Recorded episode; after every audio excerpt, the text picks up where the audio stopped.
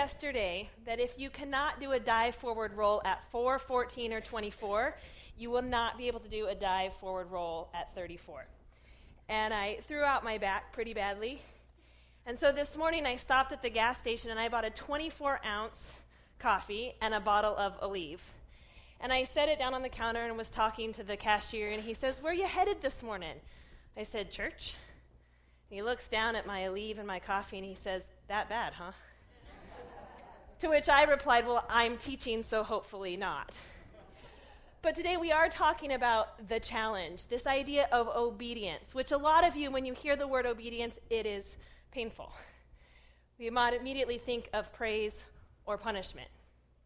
And yet, what the Bible teaches about obedience is that the, that word, when God says obey me, it literally just means listen with the intent to follow. And so, pray with me this morning as we ask God to help us to listen.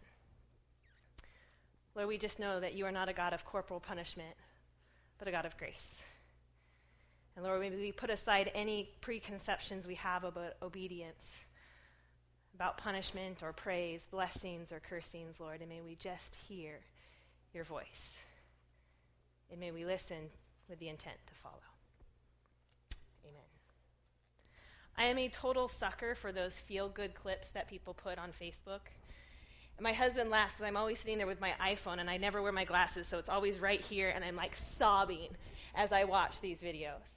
So when someone posted one a couple days ago that said, Get out the tissues, I was all over it. And the video, perhaps you've seen it or maybe you've heard the story, was about a women's softball team, college softball team in Washington. And this softball team was playing to go to the national championship. And it was the final game, it was the deciding game. And this young girl steps up to the plate. There's two runners on base. She's five foot two. In her words, she says, I'm not more of a line drive kind of a hitter. I'm not very big. In fact, in her entire career, she had never hit a home run. But on that day, in that moment, the ball hits the bat and it goes flying over the fence.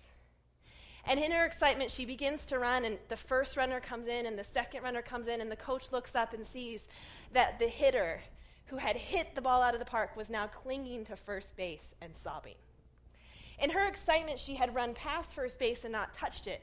And when she realized, she turned back and tore her ACL.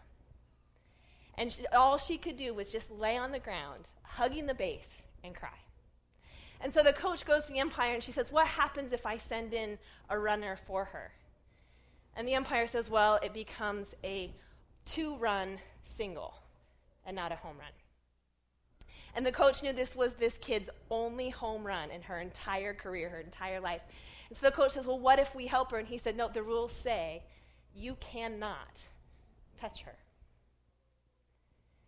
And so one of the players from the other team stood up and said, What if we carry her?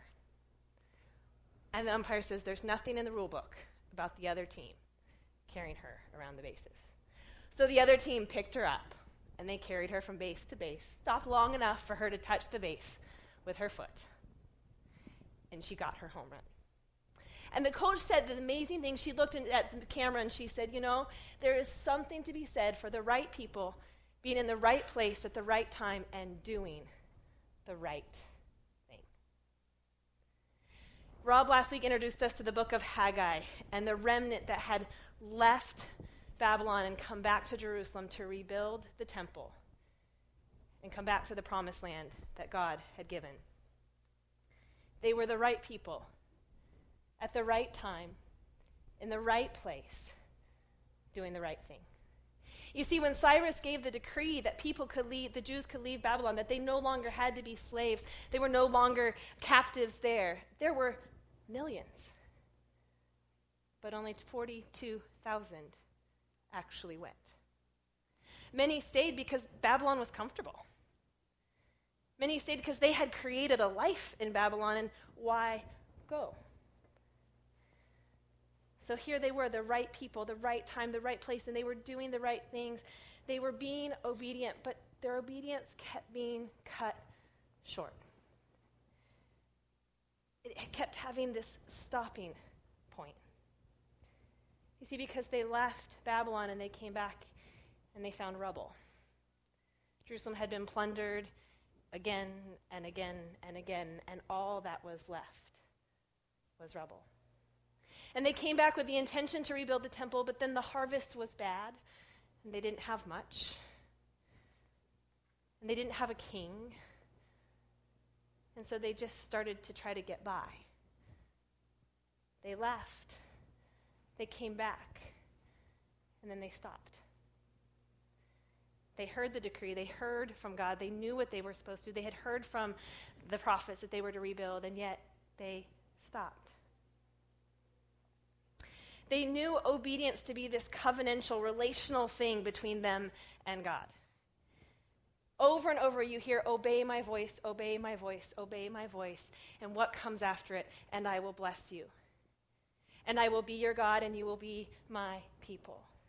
And I will bring you into the land that I promised you. There was this blessing on the other side of obedience, and they had taken that step to obedience, but they couldn't see the blessing. In the Old Testament, obedience was the test of their faith and the tenet of their relationship with God.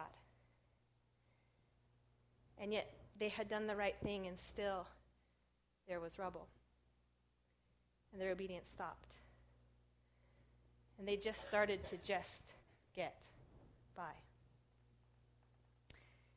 In the New Testament, obedience is still relational, but it's no longer the tenet of our relationship, it's the proof of our relationship. You see, we don't rely on our obedience to God for blessing, we walk in the blessing of the obedience of Christ. But he tells us if you love me, you obey my commandments. There's this reflection that happens that as we love him, as we have relationship with him, obedience reflects back in our lives. But sometimes we stop. I have this 120 pound rescued Weimaraner who I think really loves me. We rescued him. I provide housing for him. I let him sleep on my bed. I feed him. I scoop his poop out of the backyard. I'm really convinced that he loves me. And then this Friday, my husband cooked steak, and we were sitting at the table, and my dog's eyes were honed in on that, sna- that steak, and he was literally smiling. And I had this revelation my dog does not love me, my dog loves steak. Because I tell my dog to get off the bed and he looks at me like I've lost my mind. I tell him to sit and he looks at me like I've lost my mind. I tell him to do anything and he looks at me like, I don't have to, I'm 120 pounds and I'm way stronger than you are. But in that moment, I could have told him to stand up and dance to the song Happy, and he would have done it if he got the steak for it. And I realized in that moment that I am somewhere below pickles and barely above blue peeps when it comes to my dog's love. You see, we are obedient, and we are obedient, and then suddenly we see steak. We're obedient, and we're obedient. Then all of a sudden we say, But I wanted this. And I expected this. And if I'm doing all the right things, God, why don't I have? Because we think of obedience as if I do, then this will happen. If I'm good, then I will be praised. If I'm good, then I will get. God is saying no. Your obedience has nothing to do with blessings. I've already given you those. I've provided for you. I scoop your poop, right? It's not about the steak. This is what had happened to the people in Haggai. They wanted the abundance that they had known in the promised land before. And God was saying, I have a greater blessing for you. It's not about the steak. It's not about doing so we get. It's about walking in the obedience of Christ and reflecting back obedience. We love because he loved us. We show mercy because we received mercy. We give because he has provided. And so last week, we found out that the Haggai came and he said to the people, It's time to build. You've stopped. You've, you're, you've just been trying to get by, and now it's time to start again. And they did. And they lasted less than a month. You see, they got the foundation laid, And then we know from Ezra that there were people there who remembered the old temple. And they looked at this foundation and they looked at their resources and what they had to build the temple, and they began to weep. They literally stood on the foundation of the temple and cried because they knew that there was no way that it would be as beautiful, as costly, as splendid as the one before it. They began to compare what it would have that, or what it would not have that the other one would have. They began to compare the amount of gold and silver that the other one had that they would not have. They began to compare that Solomon had access to all ends of the earth, and he literally decorated the temple with things from all ends of the earth, and they had no access to anything. And they stopped because they decided it wasn't enough. They compared and decided it wasn't enough. So often we stop because we look at what we have and we decide it's not enough. Jesus told the disciples, The people are hungry, feed them. And he, they said, All we have is this. How could we? Or we begin to compare to what other people have or what other people are doing, and we decide that what we have or what we're doing just doesn't matter, be compared to what they are doing. And so we stop. When Jesus told Peter, You're going to serve the Gentiles and you're going to die a martyr's death, and he looked at, at, at the Lord, his Lord and he said, What about John? What are you going to do with him? Because he wanted to know if what Jesus was giving him was good enough. When we, right before we moved here, my husband and I were in a situation for a period of time where we were told we weren't enough for a number of years.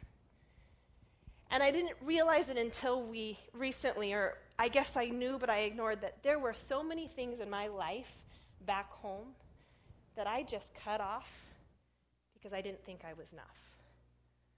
I quit trying I quit going. I quit engaging. And the one thing that I had just poured myself into was my job. I was working like 60 hours a week because I loved my job. You know why? Because people there told me that I was enough. I worked as a personal trainer and a fitness instructor, and I, I worked at universities, and I worked at, I went out to the Hewlett Packard and I taught their lunchtime classes, and I taught at the um, senior center with all the old ladies, and I taught at my, my home, my gym at home. And everyone there told me, great class. That was awesome. I had a reputation as being the hardest instructor in the club, and it meant so much to me that at least I had a reputation that I thought was good.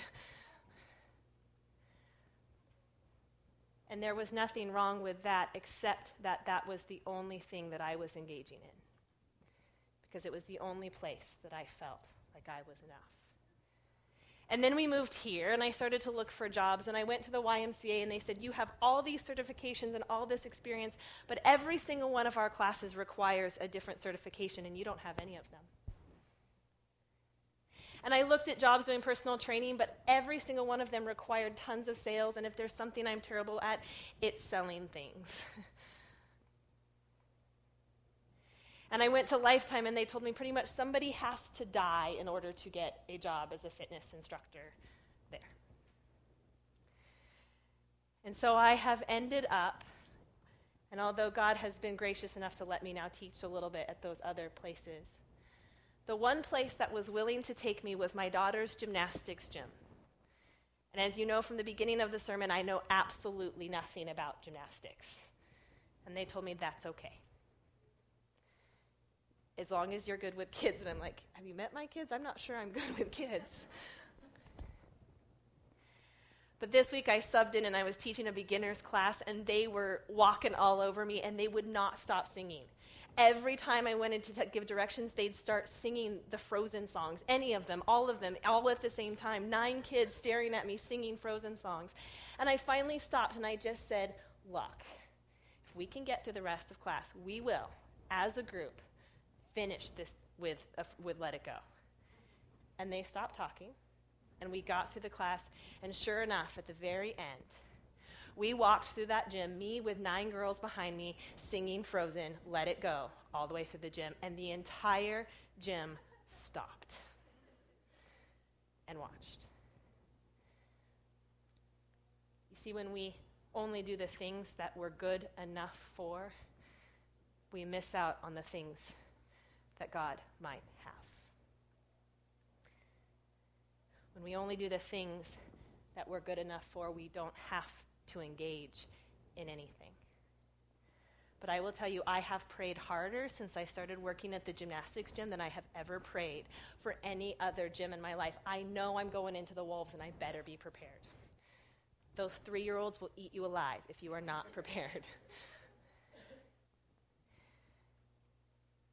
You see, I wasn't enough. I know absolutely nothing about gymnastics.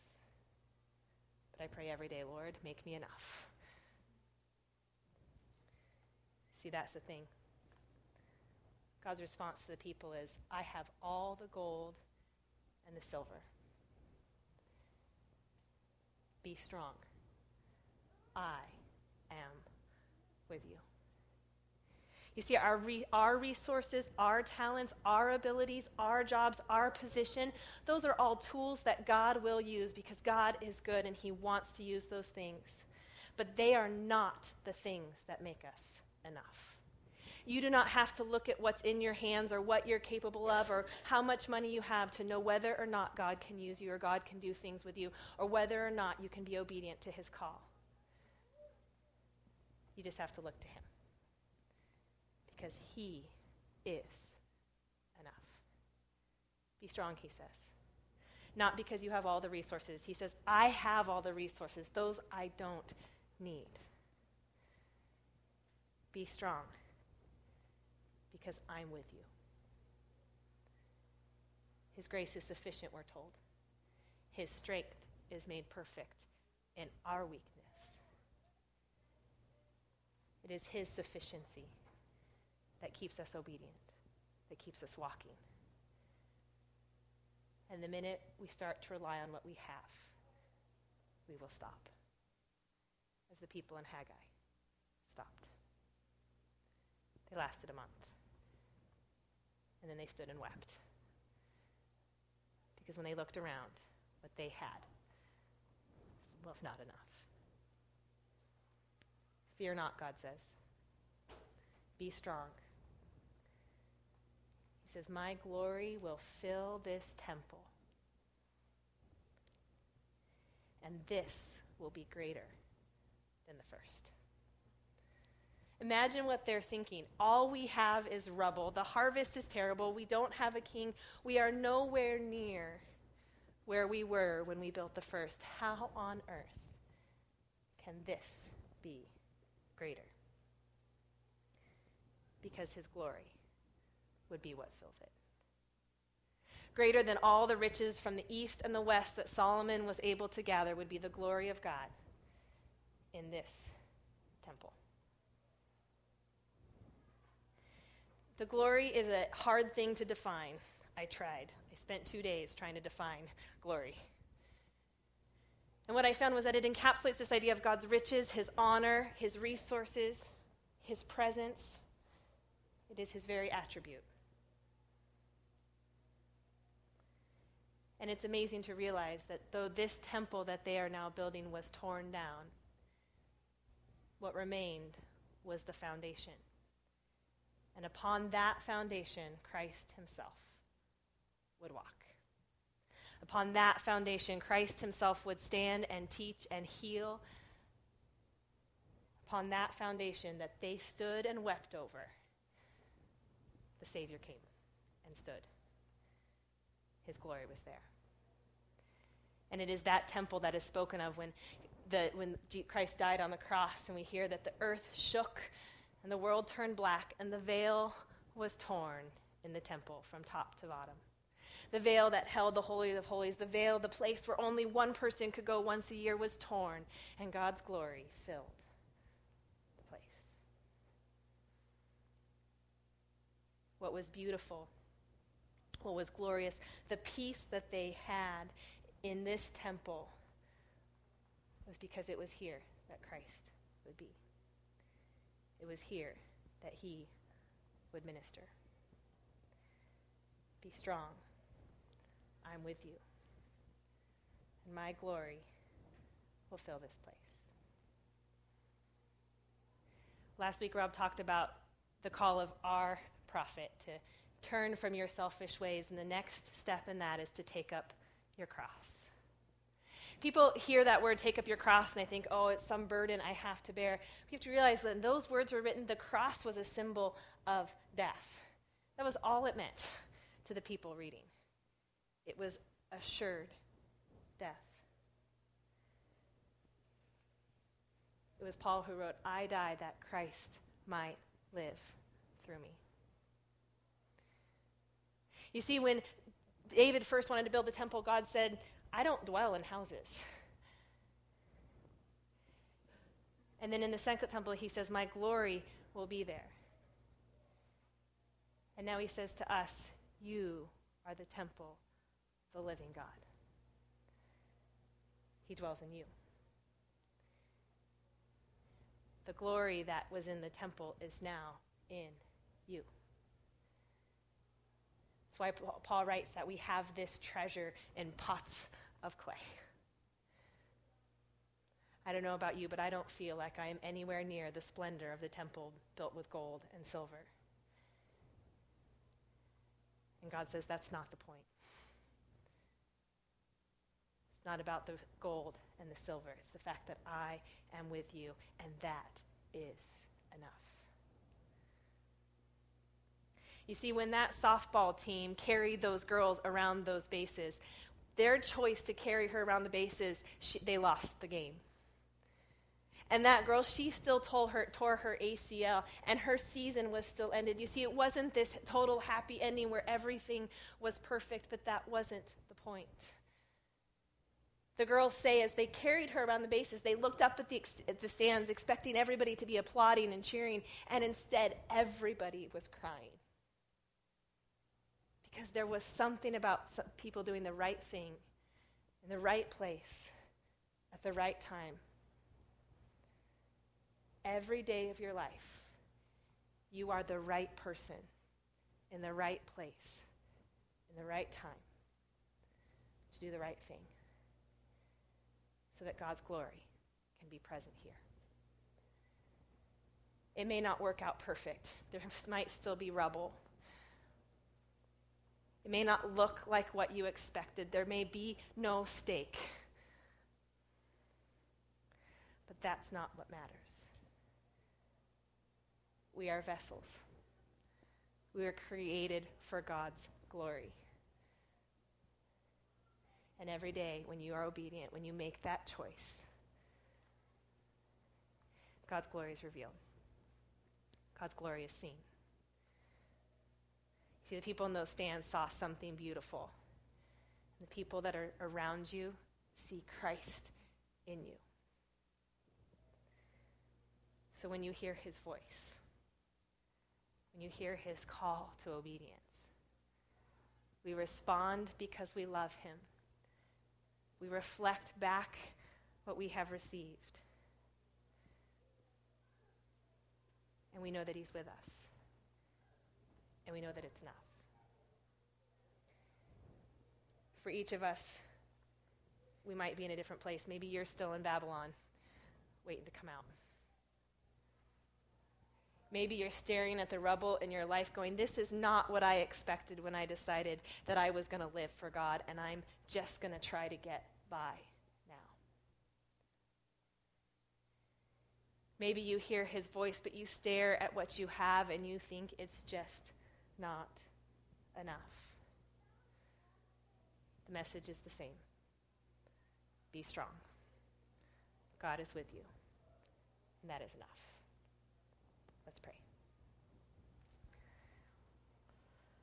Lord, we do just thank you that your grace is sufficient. That it's not about what we do, it's about what you've done.